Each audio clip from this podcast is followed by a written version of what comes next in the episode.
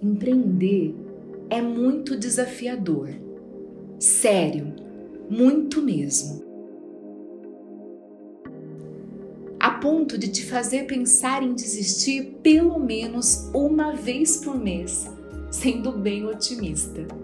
O pensamento tentador vem, por exemplo, através daquela proposta de emprego quase recusável que é bem maior do que seu prolabore daquela vontade de só pensar no ofício que você ama e nasceu para exercer, não tendo que se comprometer com tantos outros assuntos que envolvem o empreendedorismo real, como financeiro, sociedade, gestão de pessoas, estrutura física e etc. E bota etc. nisso.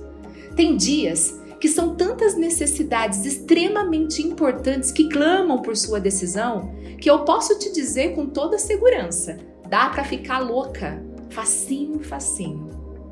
Mas quando você está a ponto de explodir e mandar tudo pro alto, vem a sabedoria do universo e te pergunta, suando como um eco na sua mente: quem disse que seria fácil? Quem disse que você não é forte? Quem disse que é sobre dinheiro? Quem disse que você não pode aprender ainda mais e infinitamente fazer acontecer brilhando como sempre? Quem disse? Quem?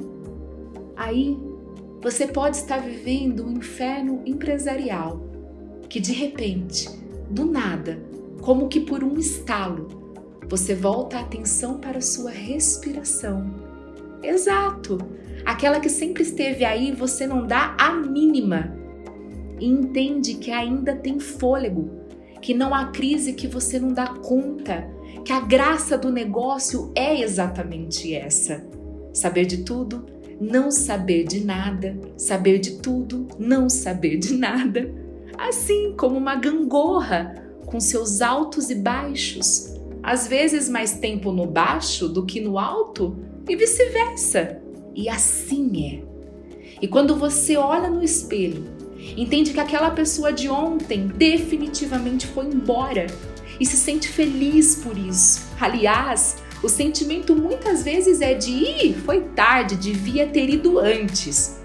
Mas o universo, ah, o universo, também muito conhecido como Deus, novamente se comunica com você e diz: foi no momento que devia ser assim, perfeito, como tudo, como eu, como você e você continua empreendendo.